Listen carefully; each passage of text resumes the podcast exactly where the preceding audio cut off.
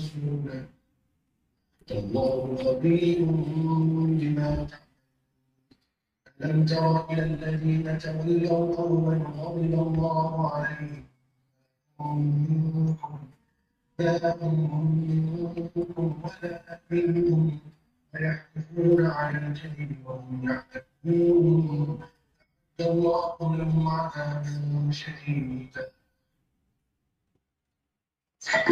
serving under persecution.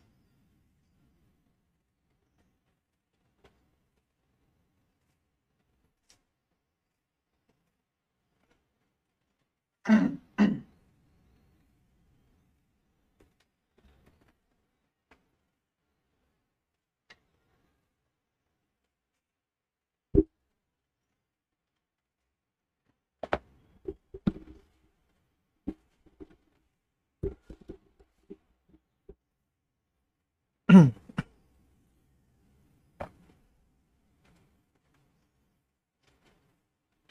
Baik, ini bagi teman-teman yang sudah mengikuti di Instagram dan di YouTube, insya Allah kurang lebih uh, satu atau dua menit lagi kita akan live dengan uh, Radio Muslim Jogja membahas as'ilatu wa ajwibatu lisigori mala yastagni anhul kibar yang kita terjemahkan dengan mendidik anak dengan bertanya jawab kita sampai di pertanyaan ke-14 bagi yang online di YouTube ya itu bisa melihat uh, tampilan e-booknya. Bagi yang di Instagram ya insya Allah kita akan mulai sebentar lagi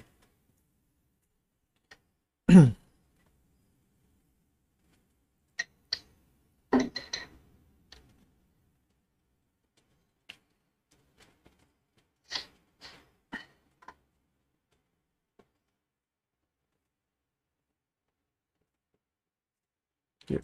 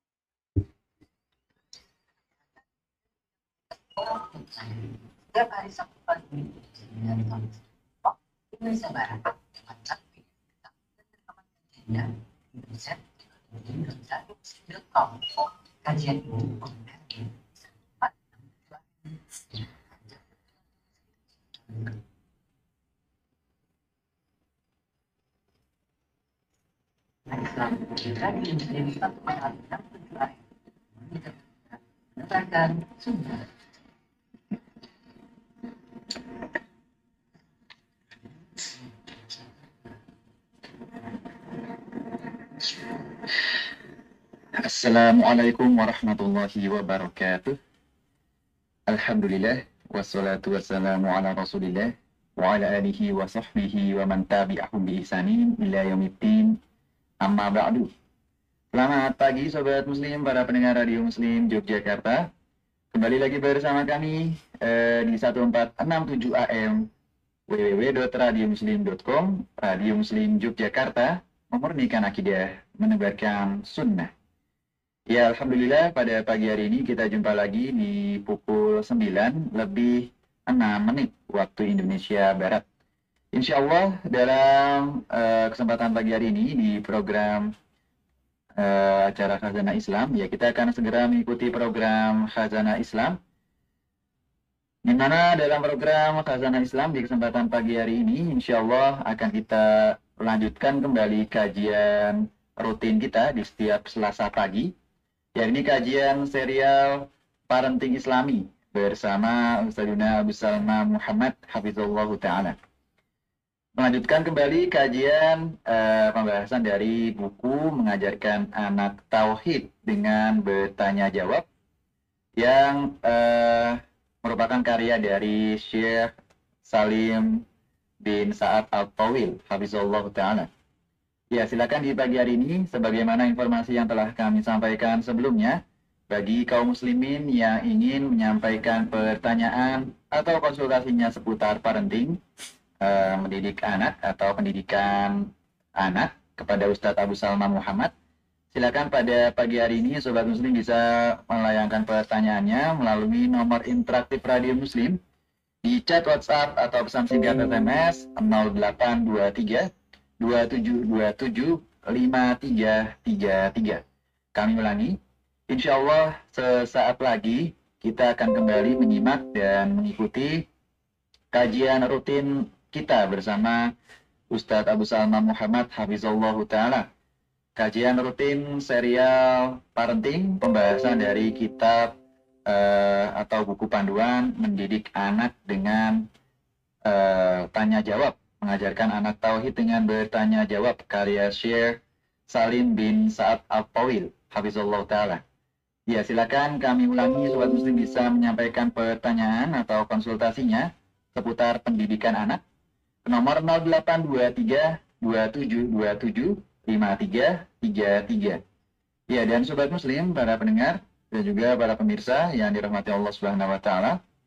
Sebelum kita mulai dan simak kembali pembahasan rutin kita bersama beliau, Ustazuna Abu Salma Muhammad, Hafizullah taala.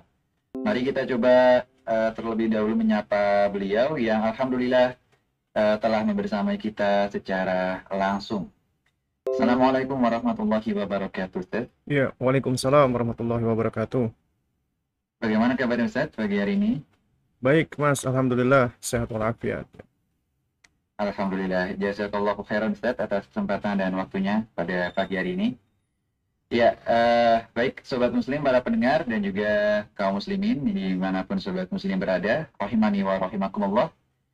Eh, kami juga turut menyapa bagi para pemirsa yang menyimak melalui channel YouTube Ustadz Abu Salama Muhammad ataupun sosial media Instagram di @abinya Salma.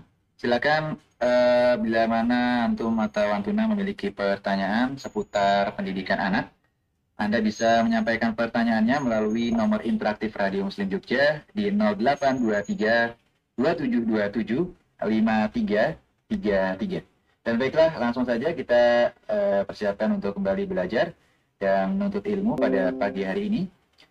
Dari studio Radio Muslim Yogyakarta, kami yang bertugas mengucapkan selamat menyimak dan selamat mendengarkan. Pada Ustaz Abu Salma Muhammad, kami persilakan Ustaz. Faliya tafatul masykur. Ya, baik. Uh, syukran, Mas. Jazakallah khair ya, wa barakallahu fik ya. Bismillah, Assalamualaikum warahmatullahi wabarakatuh. Wa nasta'inuhu wa nastaghfiruhu wa natubu ilaih wa na'udzu billahi min شرور أنفسنا ومن سيئات أعمالنا. من يهده الله فهو المهتد ومن يضلله فلن تجد له وليا مرشدا. أشهد أن لا إله إلا الله وحده لا شريك له وأشهد أن محمدا عبده ورسوله.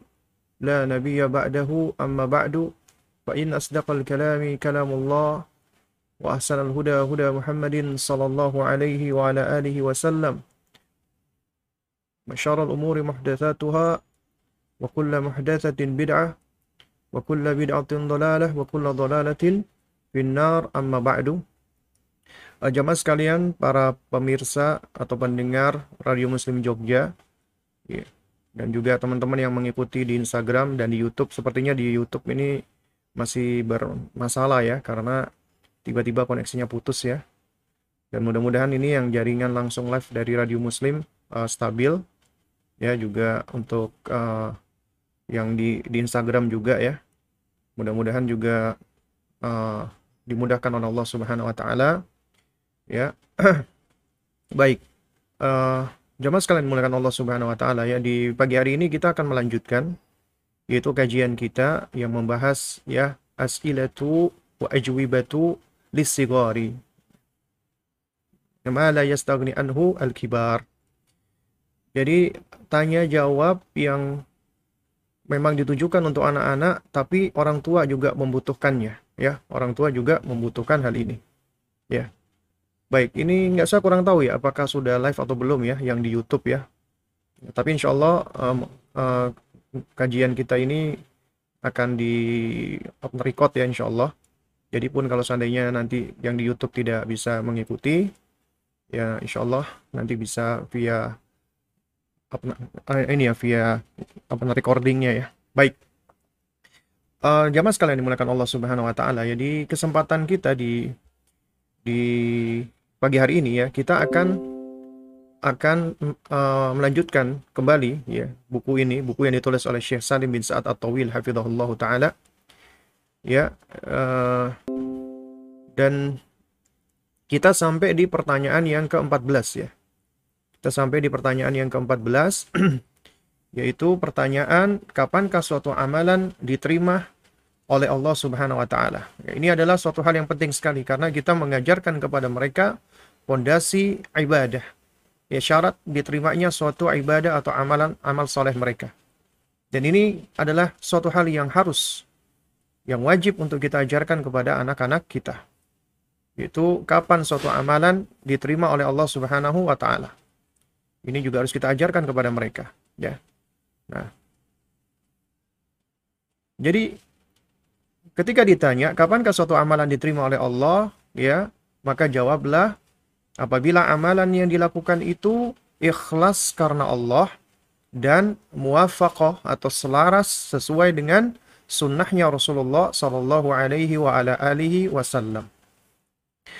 Nah ini adalah dua syarat ya qabulul ibadah. Dua syarat diterimanya atau suatu amal ibadah itu diterima oleh Allah Subhanahu Wa Taala. Kita insya Allah para orang tua juga tahu ya tentang kedua syarat ini ya. Tapi sering kali kita banyak banyak lupa ya. Atau mungkin kita sering kali juga kurang begitu memahami maksudnya. Ya. Dan kedua syarat ini ya syarat yakni apa namanya ikhlas dan juga mutabah atau mencontoh Rasulullah ini sebenarnya merupakan konsekuensi daripada syahadatain. Ikhlas konsekuensi daripada syahadat la ilaha illallah mutabaah atau mengikuti Rasulullah konsekuensi daripada syahadat Muhammad Rasulullah sallallahu alaihi wasallam. Jadi apabila kedua syahadat ini ya kita hadirkan di dalam amal ibadah kita, maka amal ibadah kita akan menjadi amalan yang diterima, amal saleh. Ya. Jadi apabila ditanya amal soleh itu seperti apa? Ya amal soleh adalah amal yang di dalamnya dilakukan ikhlas karena Allah dan sesuai dengan tuntunan Rasulullah sallallahu alaihi wa ala alihi wasallam. Ya, itu adalah ya amal saleh ya. Nah, jamaah sekalian yang dimuliakan Allah Subhanahu wa taala. Ya. Uh, manakala Allah Subhanahu wa taala berfirman ya Allah Azza wa Jalla menjelaskan ya bahwa Allah Subhanahu wa taala itu menciptakan ya hidup dan mati. Kemudian Allah terangkan, ya, liyabluwakum ayyukum ahsanu amala. Untuk menguji kalian siapa di antara kalian itu yang ahsan, yang paling baik amalnya. Allah tidak mengatakan ya liyabluwakum ayyukum aktsaru amala. Untuk menguji kalian siapa yang paling banyak amalnya. Karena ternyata bukan kuantitas yang dilihat, bukan banyak-banyakan yang dilihat. Ya, karena kita tahu kalau berbicara tentang kuantitas banyak-banyakan, ya ini adalah sesuatu yang memang memang mudah untuk dilihat, ya. Karena melihat dari sisi kuantitas, tapi yang dilihat bukan kuantitas, kualitas. Kualitasnya adalah kesesuaian dengan sunnah Rasulullah, itu tampak pada zahir dan juga uh, dari sisi batin amalan itu dilakukan ikhlas atau tidak karena Allah Subhanahu wa taala. Nanti akan kita bahas ya sedikit bagaimana cara kita mendidik anak-anak untuk menumbuhkan keikhlasan mereka dan juga apa yang dimaksud dengan ikhlas di sini ya dan berkenaan dengan uh, tentang ya bersesuaian dengan sunnah Nabi itu akan kita bahas di di poin-poin atau di pertanyaan-pertanyaan berikutnya ya baik jamaah sekalian yang muliakan Allah Subhanahu Wa Taala ketika kita berbicara tentang ibadah di antara definisi ibadah yang yang telah kita bahas ya beberapa kali ya ini adalah definisi yang bagus ya di antaranya adalah disebutkan oleh Ibnu Taimiyah rahimahullah. Yang dimaksud dengan ibadah adalah apa? Ibadah adalah ismun jami'un likulli ma yuhibbuhullah wa yarda minal aqwali wal af'ali zahira wa batinah. Ibadah itu adalah ya sebuah sebutan atau nama yang komprehensif yang mencakup semua apa yang Allah ridho, apa yang Allah cinta, baik itu ucapan ataupun perbuatan yang zahir atau yang batin. Nah, coba kita perhatikan. Ya, yang namanya ibadah ibadah itu bisa berupa ucapan, bisa berupa perbuatan. Nah, ucapan dan perbuatan ini ada yang zohir, ada yang batin, ada yang tampak, ada yang tidak, ada yang merupakan ya amalan yang ditunjukkan dengan anggota tubuh kita atau dengan lisan kita, dan ada pula yang ditunjukkan dengan hati kita, yaitu batin. Karena ada amal-amal batin, ada perbuatan-perbuatan batin, ya, atau amalan-amalan hati. Nah, di antara amalan hati itu contohnya apa? Di antaranya adalah ya mencintai Allah, bersyukur kepada Allah, kemudian bertawakal kepada Allah, merasa diawasi Allah. Ya, itu di antara contoh amalan-amalan hati. Nah, amalan hati ini ya apabila lurus dan jujur maka akan terrefleksikan di dalam amalan perbuatan anggota tubuh, ya. Jadi dia akan tampak di dalam anggota tubuh kita. Nah, itu yang disebut dengan zohir. Jadi Islam itu sempurna memperhatikan aspek zohir dan aspek batin. Ya, tapi tentunya manusia itu hanya bisa dilihat dari zohirnya. Batinnya tidak ada manusia yang mampu untuk melihatnya. Ya. Nah, tapi siapa yang batinnya baik, batinnya bagus, ya insya Allah zohirnya juga akan mengikuti. Tapi belum tentu orang yang yang zohirnya bagus, batinnya juga bagus, ya. Karena kita tahu ada orang-orang munafik yang menampakkan kesolehan tapi ternyata hatinya kufur.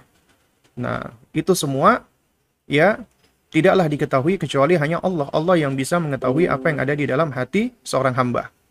Baik, jamaah sekalian yang dimuliakan Allah Subhanahu wa taala. Ya dari definisi ibadah ini kita tahu ya, amalan kita atau perbuatan kita yang zahir atau yang batin dikatakan ibadah asalkan ya perbuatan dan perkataan kita yang zahir dan batin ini haruslah diridhoi dan dicintai Allah. Nah, itu syaratnya. Harus diridhoi dan dicintai Allah. Ya. Lantas bagaimana kita bisa tahu amalan kita diridhoi dan dicintai Allah? Kita misalnya beribadah, kita ingin mencari keridhaan dan kecintaan Allah. Itu berarti salah satu bentuk keikhlasan. Kita sudah ikhlas nih. Tapi ternyata keikhlasan kita, keinginan kita untuk mendapatkan ridho dan cinta Allah belum tentu ya itu bisa mendapatkan keridhaan dan kecintaan Allah. Kenapa? Karena caranya yang tidak benar. Kenapa? Karena cara yang kita lakukan untuk mendapatkan keridhaan dan kecintaan Allah itu tidak benar. Nah, namun Allah Azza wa Jalla adalah Rabb kita yang maha baik. Ya, beliau uh, dia adalah yang maha rahman, yang maha rahim.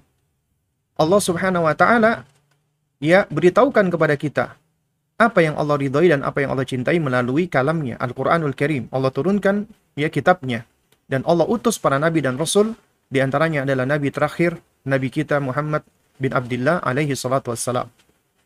Ya. Nah, sehingga manusia yang paling tahu apa yang Allah ridhoi dan yang Allah cintai adalah beliau, nabi kita Muhammad SAW. Oleh karena itu, ya seseorang apabila beribadah tidak cukup dia hanya beribadahnya dengan penuh kecintaan, tapi dia juga harus berusaha untuk memperoleh kecintaan Allah dengan cara mengikuti manusia yang paling diridhoi dan dicintai Allah dan manusia ini paling tahu apa yang Allah ridhoi dan apa yang Allah cintai. Kalau kita gambarkan ya, mencari ridho dan cinta Allah ini adalah tujuan, maka untuk mencapai tujuan kita membutuhkan jalan. Dan untuk mengetahui jalan, memang jalan itu bermacam-macam. Ada jalan yang dilalui tanpa ilmu, akhirnya kita tersesat. Ada pula ya jalan yang kita ketahui ini jalannya tapi kita nggak mau menitiknya. Akhirnya kita menjadi orang yang stuck, orang yang yang apa namanya orang yang tahu tentang jalan kebenaran tapi kita nggak mau menitinya sehingga kita menjadi orang-orang yang dimurkai oleh Allah al-maghdub alaihim. Nah, karena itu ya seseorang dituntut harus mengetahui ini. Ya, mengetahui ya atau atau dalam artian dia harus memiliki ilmu. Ya. Ketika dia sudah tahu ini ilmu, dia tahu ini bahwasanya dia hendak mencari keridhaan dan kecintaan Allah, kemudian dia tahu jalannya, maka dia harus berjalan di atasnya, harus mempraktekkan atau mengamalkannya. Makanya ilmu dan amal itu sesuatu yang tidak bisa terpisahkan. Dan ini adalah bagian dari konsekuensi amal soleh atau ibadah. Ilmu kaitannya tentunya adalah dengan iman. Karena apabila seseorang itu membangun keimanannya tanpa ilmu, maka keimanannya adalah keimanan yang keliru. Keimanan yang berangkat dari konsepsi yang salah, dari takhayul misalnya, dari khurafat misalnya, atau dari keyakinan-keyakinan yang diambilnya dari nenek moyangnya, atau kakek moyangnya, atau leluhurnya. Keyakinan-keyakinan yang menyimpang, yang tidak pernah dituntunkan oleh Allah dan Rasulnya. Ya. Jadi, keimanan harus berangkat di atas dasar ilmu. Toib. Jamaah sekalian yang dimuliakan Allah Subhanahu wa taala, ya. Nah, Oleh karena itu makanya suatu ibadah, suatu amalan itu akan tegak apabila ya amalan tersebut berdiri di atas dasar ilmu dan akan bermanfaat apabila amalan tersebut ya yang sudah memiliki pijakan ilmu tadi itu diamalkan ya dijalankan. Nah, jadi dalam hal ini ya dua pilar tersebut adalah ikhlas dan mutabaah yaitu mengikhlaskan amal ibadah kita dan juga mencontoh Rasulullah. Nah, Jamaah sekalian dimulakan Allah Subhanahu wa taala ya. Jadi di kesempatan ini saya akan lebih fokus kepada keikhlasan sebagai pondasi. Ya. Apa yang dimaksud dengan ikhlas ya?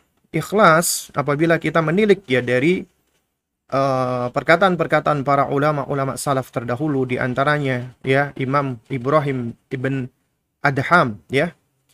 Ibrahim bin Adham rahimahullah taala mengatakan al-ikhlasu sidqun niyyati ma'allah Ya, yang namanya ikhlas itu adalah ketulusan, kejujuran niat terhadap Allah. Jadi, ikhlas itu kaitannya juga amalan hati, berkaitan dengan niat. Niatnya, tendensinya, tujuannya adalah karena Allah. Karena niat itu adalah irodah wa qast. Irodah, kehendak, dan qast tujuan. Tendensi. Jadi apabila seseorang itu tujuannya, ya keinginannya, yang di dalam hatinya itu adalah uh, jujur karena Allah, maka itulah ikhlas. Ya, atau juga dikatakan oleh Al-Imam Sahal bin Abdullah. Ya. Sahal bin Abdullah rahimahullahu taala. Beliau mengatakan al-ikhlasu an yakuna sukunul abdi wa harakatihi lillah. Ya. Ya, al-ikhlas ikhlas itu adalah an yakuna sukunul abdi wa harokatuhu lillah.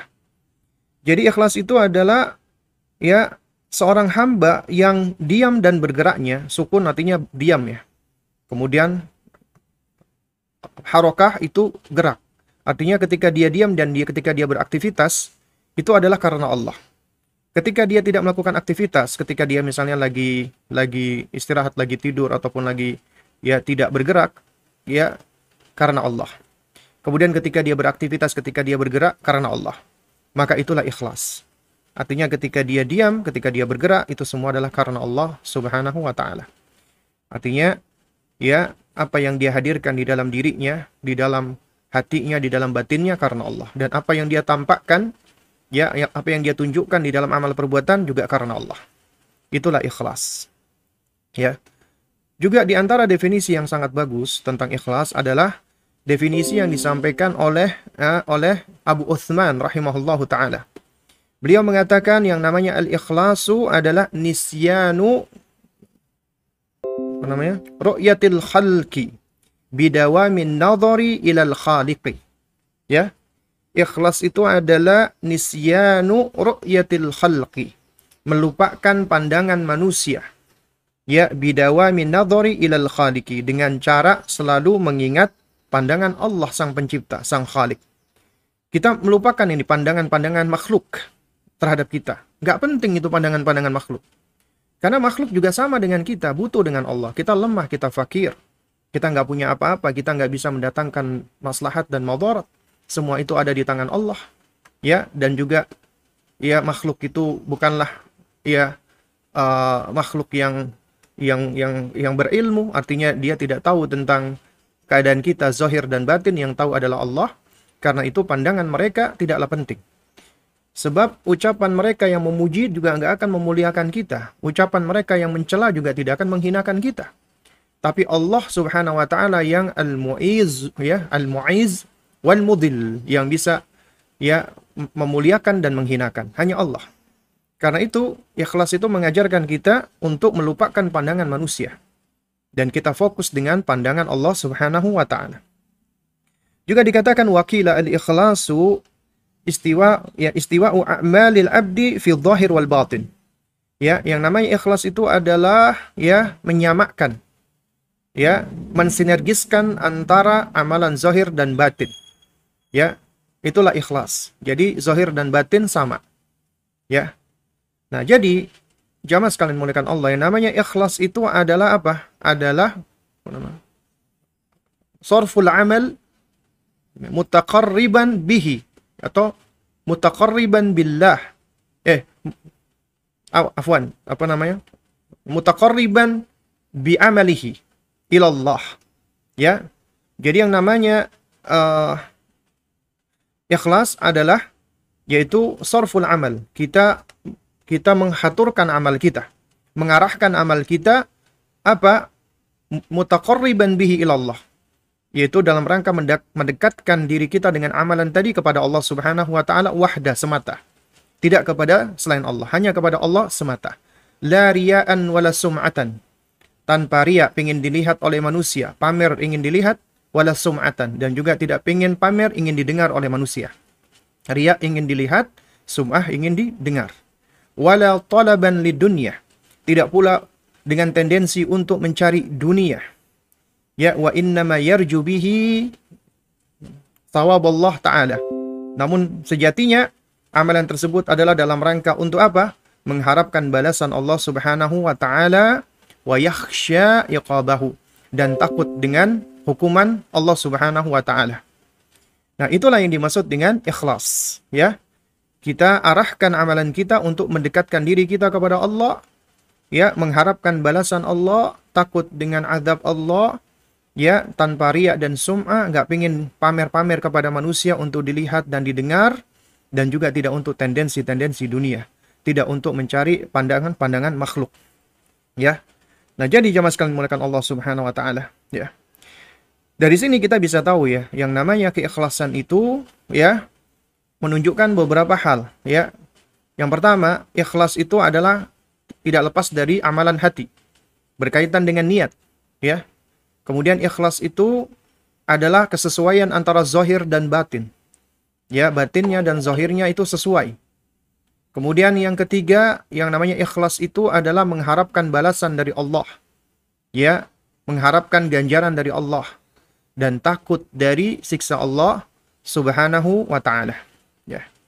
Nah, ini di antara ya poin-poin tentang ikhlas yang juga bisa kita ajarkan kepada anak-anak kita asalkan kita mengerti tentang konsepnya. Jadi ikhlas itu termasuk amalan hati, ya. Tapi ini adalah sesuatu yang berat, yang sulit. Kenapa? Karena membangun hati itu adalah sesuatu yang tidak mudah.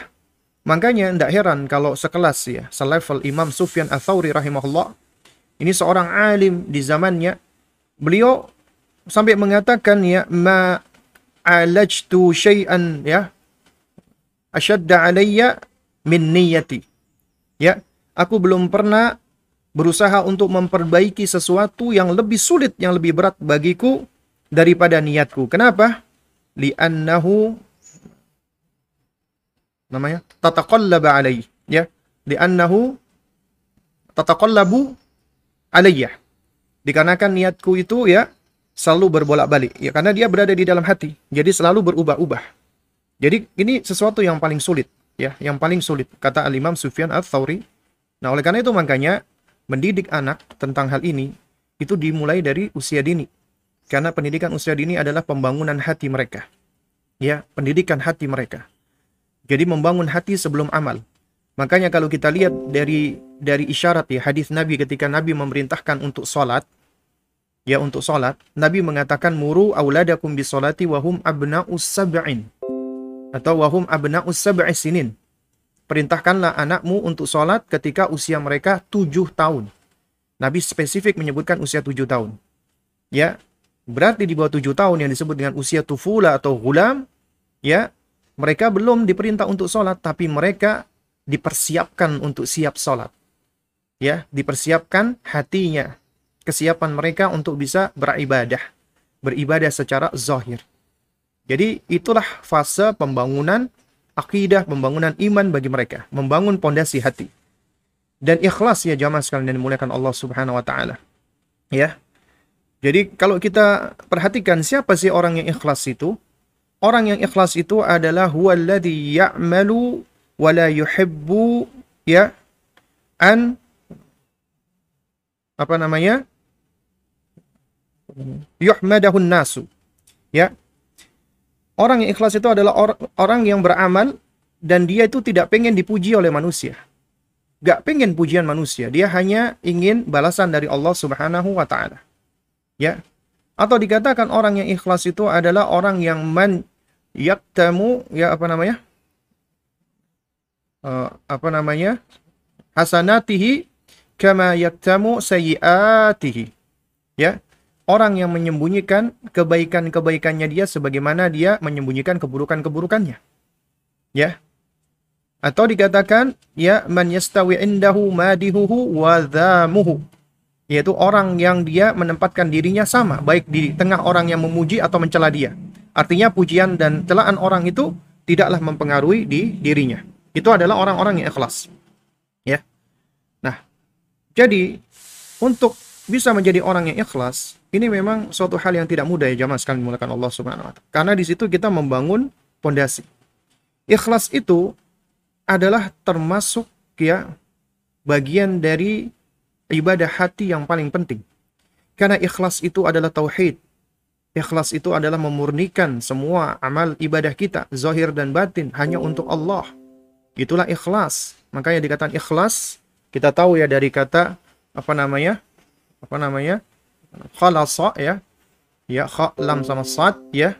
Itu artinya murni, suci, bersih. Ya, Artinya kita membersihkan, memurnikan dari segala bentuk kontaminan-kontaminan atau kotoran-kotorannya. Itulah ikhlas, ya. Ikhlas itu tauhid. Kemudian juga ikhlas itu adalah ma'rifatullah, mengenal Allah. Ya. Karena tidak mungkin seseorang itu dia bisa ikhlas apabila dia tidak mengenal penciptanya. Jadi mengenal Allah adalah termasuk ilmu yang paling penting. Ilmu yang paling tinggi. Yaitu mengenal tentang rububiyah Allah, mengenal tentang uluhiyah Allah dan mengenal tentang asma dan sifat Allah Subhanahu wa taala. Dan ikhlas itu juga mahabbatullah, mencintai Allah. Karena orang-orang yang mengenal Allah dengan sebaik-baiknya dan dia mempelajari tentang ini dan ini adalah ilmu yang paling tinggi dari semua ilmu yang ada, ya, ikhlas itu adalah mencintai Allah, ya, atau mahabbatullah karena kecintaan itulah yang akan menjadi motor penggerak ya amal ibadahnya lillahi taala. Kemudian juga ikhlas itu adalah bagian ya mem, uh, pembentuk menjadi orang yang muraqabatullah. Merasa selalu diawasi Allah. Ya. Karena dia tahu Allah senantiasa mengintai, mengawasi, mencermati, melihat dirinya, mengetahui semua apa yang dia lakukan. Tidak ada yang terluput dari pengetahuan dan penglihatan Allah. Sehingga dengan hal ini dia selalu melakukan ini semua adalah karena Allah untuk Allah, ya. Itulah ikhlas. Dan ikhlas itu juga ihsan. Sebagaimana sabda Nabi SAW ketika ditanya oleh Jibril alaihissalam, akhbirni anil ihsan. Al-ihsanu an ta'budallaha ka'annaka tarahu fa in lam takun tarahu fa innahu yaraka. Ikhlas itu adalah engkau beribadah ya seakan-akan engkau melihat Allah. Kalau engkau nggak sanggup, maka sesungguhnya ketahuilah Allah melihatmu. Allah selalu mengetahui tentang kondisi dirimu. Ikhlas. Juga ikhlas itu kata Syekh bin Bas rahimahullah taala adalah iman dan amanat. Iman dan amanat. Ya, itu adalah ikhlas. Karena ketika seseorang misalnya dia bersedekah, dia sholat, dia puasa, dia beribadah, maka amal ibadahnya tadi itu adalah iman. Iman kepada Allah. Dan amal ibadahnya tadi itu adalah amanat, ya.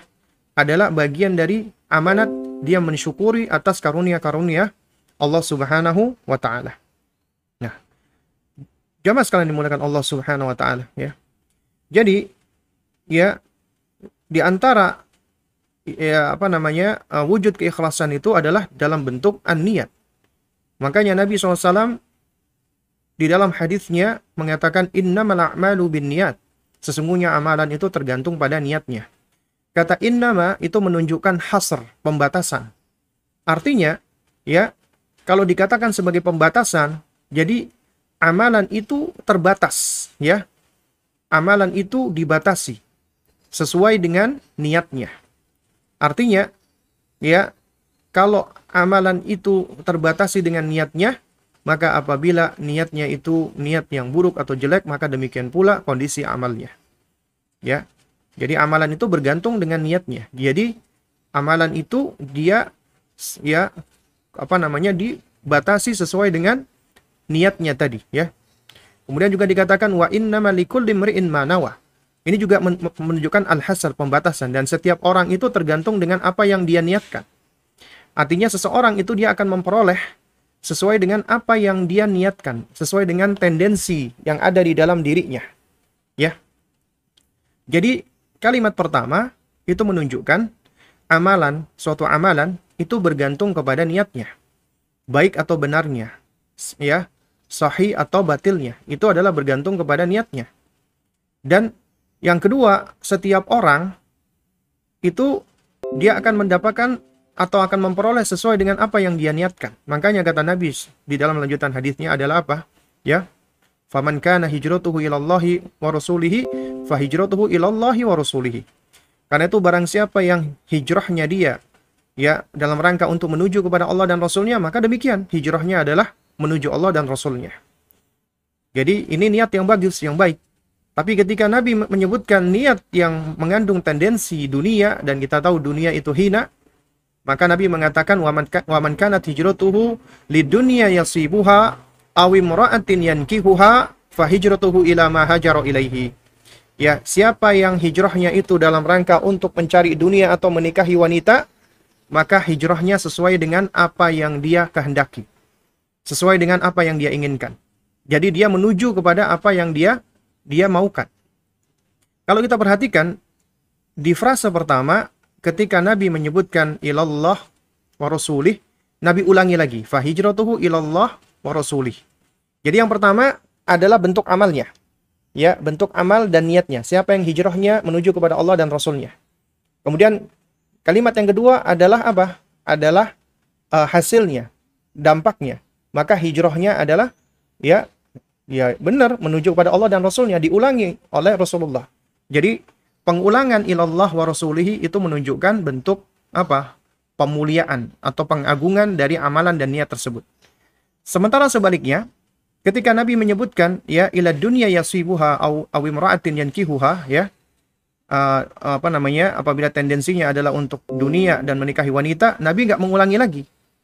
Ketika berbicara tentang tentang apa? Tentang hasil atau dampak. Nabi meng, apa mengatakan fa hijratuhu ila ma hajara ilaihi. Maka hijrahnya adalah sesuai dengan apa yang dia niatkan berhijrah padanya. Nggak diulangi oleh oleh Nabi. Kenapa? Karena Nabi tidak ingin mengulangi sesuatu yang tidak tidak tidak apa yang tidak baik ya.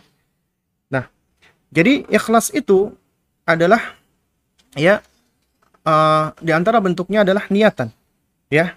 Dan juga ikhlas itu adalah tauhid mentauhidkan Allah Subhanahu wa taala. Sebagaimana surat Al-Bayyinah ya surat yang insyaallah banyak dari kita yang hafal. Ya, Allah Subhanahu wa taala berfirman, "Wa ma umiru illa liya'budullaha mukhlishina lahud-din hunafa wa yuqimus salata wa yu'tuz zakata wa dzalika dinul qayyimah." Ya. Mereka tidaklah diperintah kecuali hanya untuk beribadah kepada Allah semata dengan mengikhlaskan ya ibadahnya itu kepada Allah dalam rangka untuk menjalankan agama yang lurus ini dan supaya mereka menegakkan sholat, menunaikan zakat dan yang demikian itulah agama yang lurus ya. Dan juga ikhlas itu adalah muraqabatullah, merasa diawasi Allah karena meyakini Allah mengetahui segala hal. Sebagaimana surat Ali Imran ayat 29 Allah berfirman kepada Nabi kita kul katakanlah wahai Muhammad in tukhfu ma fi sudurikum au tubduhu apa? Ya'lamhullah.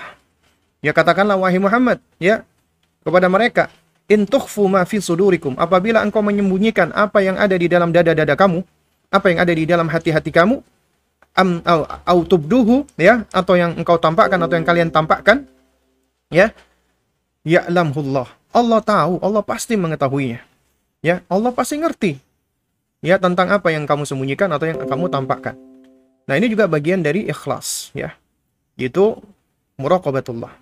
Nah, lalu kemudian bagaimana tanda keikhlasan?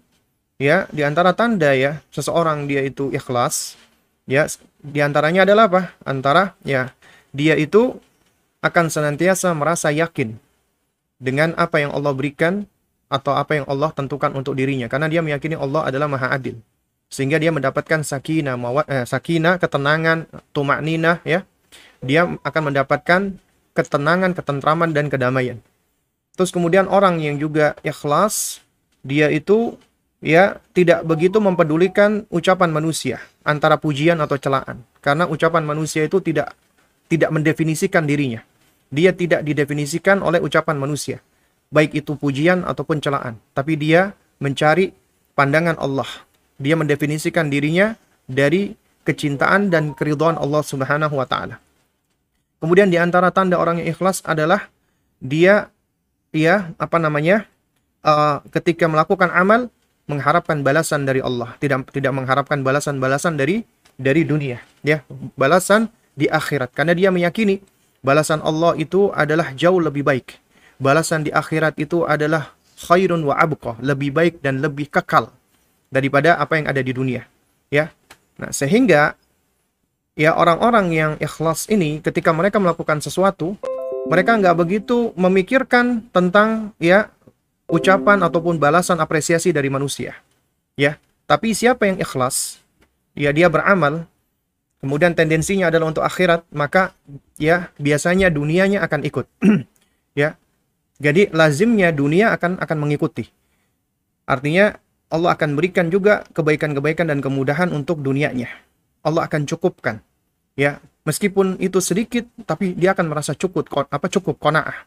Sebaliknya, orang yang tendensinya dunia, ya, maka dia nggak akan cukup. Dunianya nggak cukup, akhiratnya nggak bakal dapat. Bahkan hidupnya penuh dengan kegelisahan kegelisahan. Ya. Terus kemudian juga yang perlu kita pahami, yang namanya ikhlas. Ikhlas itu adalah kita mendawamkan amalan karena Allah. Dan kita juga meninggalkan amalan karena Allah. Artinya begini, ketika seseorang melakukan suatu amalan, dia lakukan itu karena Allah ketika dia meninggalkan suatu amalan, misalnya amal buruk, perbuatan buruk juga karena Allah. Nah, bukanlah dikatakan ikhlas manakala seseorang dia nggak mau misalnya uh, sholat jamaah laki-laki. Wah, dia nggak mau sholat jamaah. Wah, aneh kayaknya jangan sholat di masjid deh. Kenapa? Takut riak. Nanti dilihat orang-orang, wah dianggap orang soleh. Nah ini ini berarti sudah riak dia. Dia melakukan ini juga dia sudah jatuh kepada perbuatan riak. Ya, dan juga sama jamaah sekalian ya, Syekhul Islam Ibnu Taimiyah rahimahullah ketika mengisahkan ya kisahnya uh, Al-Imam Abu Hamid Al-Ghazali ya. Ini Abu Hamid Al-Ghazali rahimahullah ketika beliau sedang belajar untuk ikhlas ya. Beliau menceritakan tuh ya bahwa beliau itu menyendiri ya selama beberapa puluh hari karena meyakini apabila seseorang itu ingin ikhlas, maka dia akan mendapatkan hikmah. Ya, sehingga akhirnya beliau pun menyendiri kalau nggak salah kalau nggak salah selama 30 atau 40 hari. Ya, lalu kemudian setelah selesai malah beliau tidak mendapatkan keikhlasan tersebut. Akhirnya beliau sadar, ternyata ketika beliau ingin belajar ikhlas, tujuannya adalah bukan karena Allah, tapi tujuannya adalah karena untuk mendapatkan hikmah. Yang mana dengan hikmah itu ya di di dalam uh, tendensinya itu ternyata tersimpan apa? pandangan-pandangan manusia supaya dianggap sebagai orang yang hakim, orang yang pinter atau orang yang seperti ini seperti itu. Jadi ternyata memang ya membangun keikhlasan itu tidak mudah ya jemaah sekalian. Ini adalah sesuatu yang memang berat dan sulit ya karena mudah sekali untuk terombang-ambing. Nah, karena itu makanya mendidik anak dari semenjak kecil tentang keikhlasan itu adalah suatu hal yang yang harus kita lakukan ya jemaah sekalian yang muliakan Allah Subhanahu wa taala. Baik. Dan di antara ya uh, manfaat keikhlasan ya manakala kita mempraktekkan dan kita ajarkan kepada anak-anak kita, sesungguhnya iblis dan bala tentaranya, syaitan dan bala tentaranya itu tidak bisa menggoda memalingkan manusia yang ikhlas karena Allah. Kita tahu bagaimana permusuhan syaitan kepada manusia. Mereka sudah menabuh genderang perang, ya.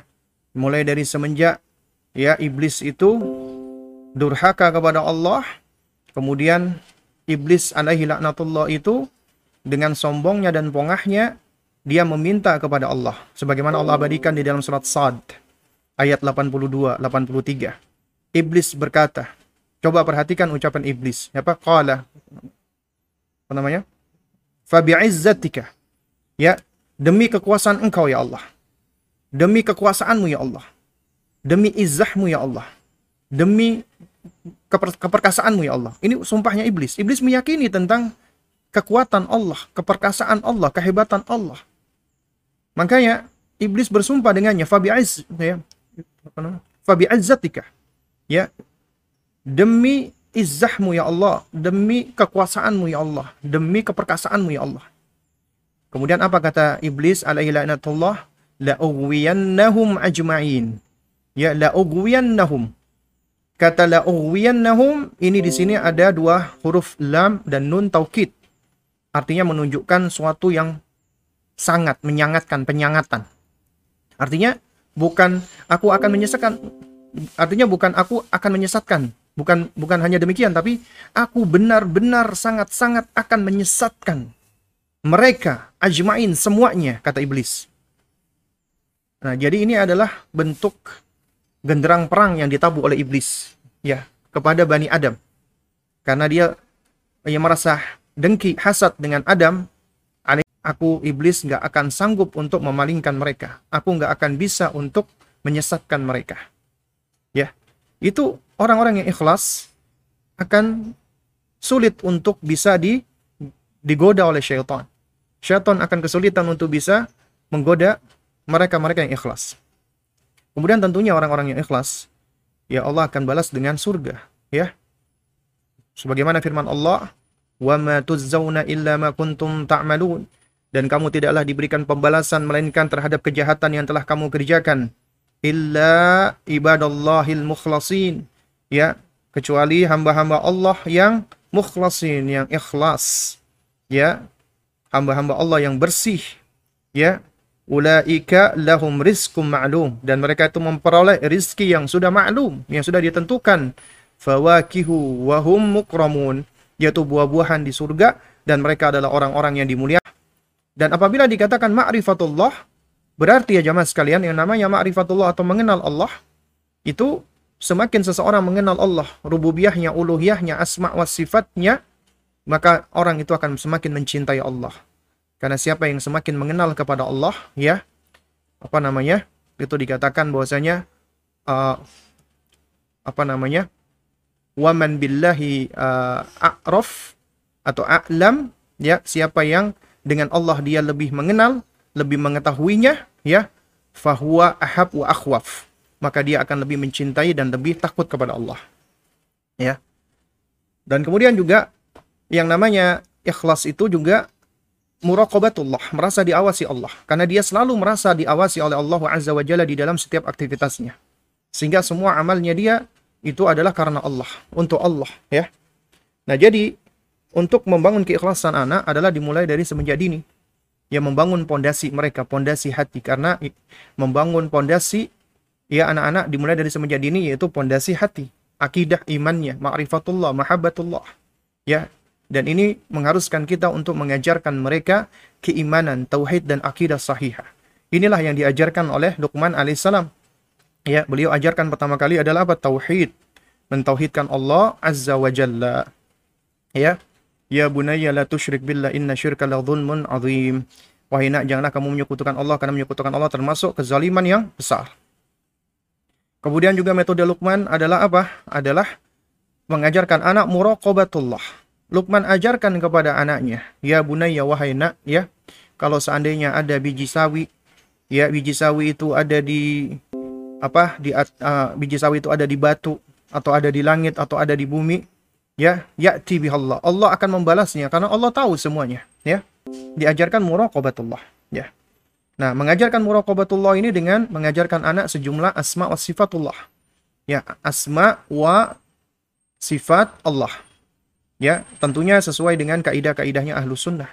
Kemudian juga kita menyampaikan sesuai dengan tingkat akal mereka. Di antaranya kita boleh dengan dengan melakukan tamsil tamsil ini bukan artinya tasbih menyamakan sifat Allah dengan makhluk tidak. Tapi yang dimaksud tamthil ini adalah takribul faham, yaitu mendekatkan pemahaman, yaitu agar anak paham dengan makna. Ya, ketika dia paham dengan makna, maka dia akan lebih ya lebih lebih apa ya, lebih besar ya pengetahuannya atau makrifahnya kepada Allah. Contoh misalnya, Allah itu maha mengetahui, Allah itu alim. Manusia juga punya pengetahuan, manusia juga ada yang alim, tapi pengetahuan manusia itu terbatas. Ya, pengetahuan manusia itu sangat terbatas. Pengetahuan Allah itu tidak terbatas, sempurna. Tidak dibatasi, tidak diawali dengan kebodohan. Manusia bodoh dulu, belajar baru ngerti, baru berilmu. dan tidak diakhiri dengan lupa. Manusia itu meskipun berilmu tetap banyak yang manusia lupakan. Tapi Allah Subhanahu wa taala tidak. Ya. Dan itu adalah bagian dari kesempurnaan nama-nama dan sifat-sifat Allah. Artinya kita perlu mengajarkan ini. Lalu kemudian yang berikutnya untuk mengajarkan kepada anak kita keikhlasan adalah ya mengajarkan mereka untuk senantiasa bersandar, iktimat, beristi'anah, selalu selalu meminta tolong kepada Allah Subhanahu wa taala dan juga berdoa kepada Allah. Sebagaimana nasihatnya Rasulullah kepada siapa? Abdullah ibnu Abbas kecil, ya. Jadi Rasulullah mengajarkan kepada Ibnu Abbas radhiyallahu taala anhuma di antaranya adalah idza sa'alta fas'alillah wa idza sta'anta fasta'in billah. Jika kamu ingin minta, minta kepada Allah. Nak, jika kamu ingin mohon pertolongan, mohon pertolongan kepada Allah. Ini mengajarkan konsep bahwasanya kita manusia itu nggak bisa lepas untuk membutuhkan pertolongan kepada Allah. Kita butuh untuk meminta doa, ya, memohon kepada Allah. Kita juga butuh untuk meminta pertolongan kepada Allah karena kita lemah, ya. Dan juga demikian untuk berikhlas, mengikhlaskan diri juga juga kita butuh pertolongan Allah. Sehingga kita butuh untuk apa? Senantiasa berdoa meminta kepada Allah agar dikaruniakan keikhlasan dan dijauhkan dari segala bentuk kesyirikan dan juga ya di antara bentuk keikhlasan adalah kita ajarkan mereka ketika mereka beramal kemudian mereka berhasil ya dengan amalannya itu semua adalah billah dengan pertolongan Allah yaitu ajarkan mereka tentang konsepsi apa namanya la haula wala quwata illa billah. Tidak ada daya dan tidak ada kekuatan kecuali dengan pertolongan Allah. Artinya keberhasilan kamu, kesuksesan kamu itu semua adalah dengan pertolongan Allah. Karena itu kita nggak boleh mengatakan saya berhasil karena diriku, karena upayaku, karena hasil jeripayahku. Tidak, tidak boleh. Kita katakan ini adalah karunia dari Allah. Allah yang menolong kita dengan izin Allah. Akhirnya kita memperoleh atau mendapatkan keberhasilan. Kita sandarkan dulu kepada Allah, kemudian baru ya dengan sebab upaya kita, proses kita misalnya dengan belajar, dengan melatih dan seterusnya, ya. Jadi semuanya dikembalikan dulu kepada Allah. Ini menunjukkan kita butuhnya isti'anah kepada Allah. Ya. Kemudian juga yang berikutnya, ketika kita mentarghib, memotivasi mereka di dalam beramal soleh, beramal baik, maka selalu ya uh, ikatkan dengan Allah, ikatkan dengan kecintaan kepada Allah, mencari ridhonya Allah, mencari balasannya Allah. Ya. Jadi di antara contohnya seperti yang dikatakan oleh Nabi SAW, La taghdab walakal jannah. Janganlah kamu marah, maka bagimu surga. Ya. Juga misalnya contohnya nasihatnya Luqman ya.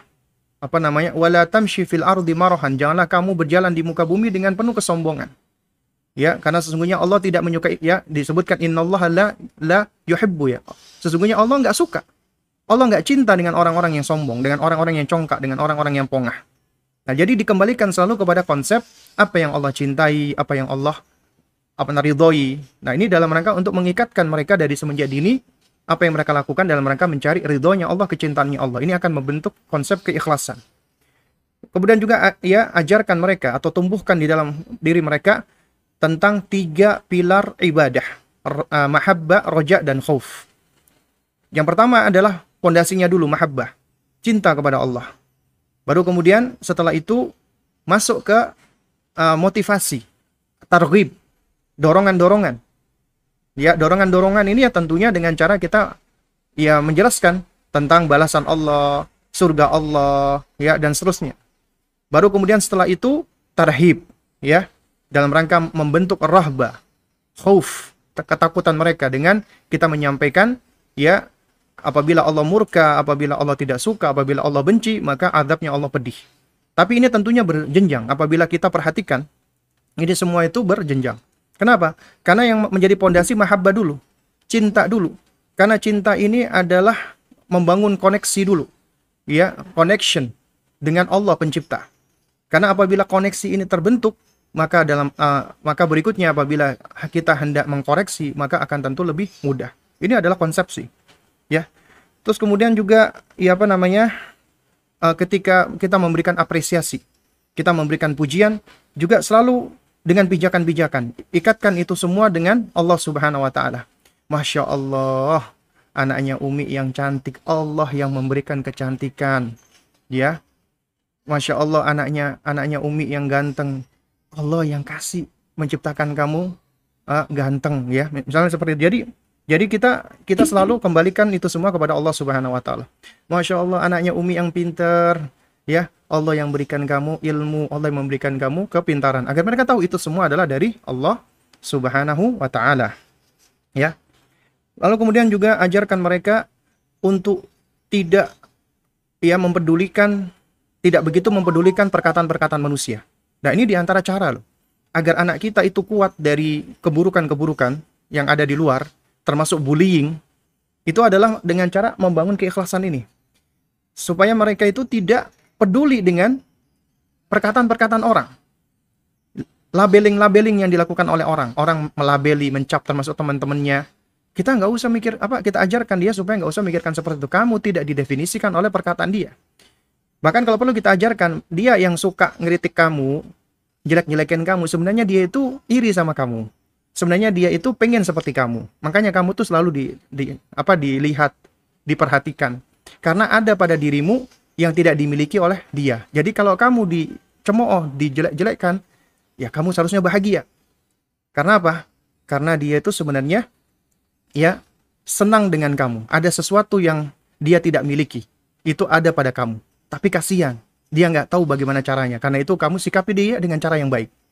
Kenapa? Orang yang ngebully kita, kalau kita sikapi dengan kita marah, kita nangis, itu akan menjadi bahan bakar bagi orang-orang yang anak-anak yang suka ngebully tadi. Tapi kalau anak kita misalnya dibully nyantai, misalnya oh dasar kamu pelit, dasar kamu misalnya dengan ucapan-ucapan jelek, di apa dijawab dengan senyuman, kemudian kita kasih hadiah, itu biasanya anak yang akan ngebully ini dia akan akan kaget dan dia akan berhenti. Mudah-mudahan diberikan taufik oleh Allah ya dia bisa berubah. Karena ini konsepnya adalah kita ajarkan tentang konsep keikhlasan kepada anak-anak kita. Ya. Yaitu agar tidak memandang ucapan manusia, ucapan teman-temannya, ucapan teman-temannya, ucapan manusia itu nggak akan membentuk uh, tentang dirinya, tidak akan mendefinisikan dirinya itu loh. Ya. Jadi ikatkan selalu dengan Allah, apa yang Allah cintai, apa yang Allah senangi, jadi seperti itu. Kemudian yang terakhir adalah ya uh, kisahkan kepada mereka orang-orang yang soleh, orang-orang yang baik yang ada di dalam Al-Quran. Kemudian juga yang ada di dalam uh, apa namanya di dalam hadis-hadis Nabi ataupun di dalam buku-buku sejarah bagaimana orang-orang besar itu mereka memiliki keikhlasan itu diceritakan karena anak-anak itu mereka senang dengan apa namanya dengan uh, apa namanya penggambaran di dalam kisah itu sebenarnya adalah ada salah satu bentuk pengkonkretan meskipun ya tidak dalam bentuk visual ya. Dan anak itu akan lebih mudah terikat dengan contoh-contoh yang lebih konkret, dengan contoh-contoh yang lebih lebih apa namanya? lebih jelas di situ. Ya. Nah, jadi ini adalah di antara cara-cara kita untuk menumbuhkan keikhlasan. Baik, uh, mohon maaf ini Mas Yusuf dikarenakan sudah pukul 10 dan saya uh, qadarullah ya jam 10 ini ada apa kegiatan di sekolah ya. Ini sepertinya udah jam 10 lewat. Jadi mungkin kita cukupkan dulu sampai di sini. Insyaallah taala ya. Nanti kita lanjutkan di pertemuan berikutnya dan mohon maaf ya atas uh, bagi teman-teman yang yang apa namanya yang mungkin ingin bertanya namun belum sempat untuk dijawab. Dan juga mohon maaf bagi yang online di YouTube ya ini ada ada problem ada trouble ya jaringan saya ya sehingga akhirnya putus ya.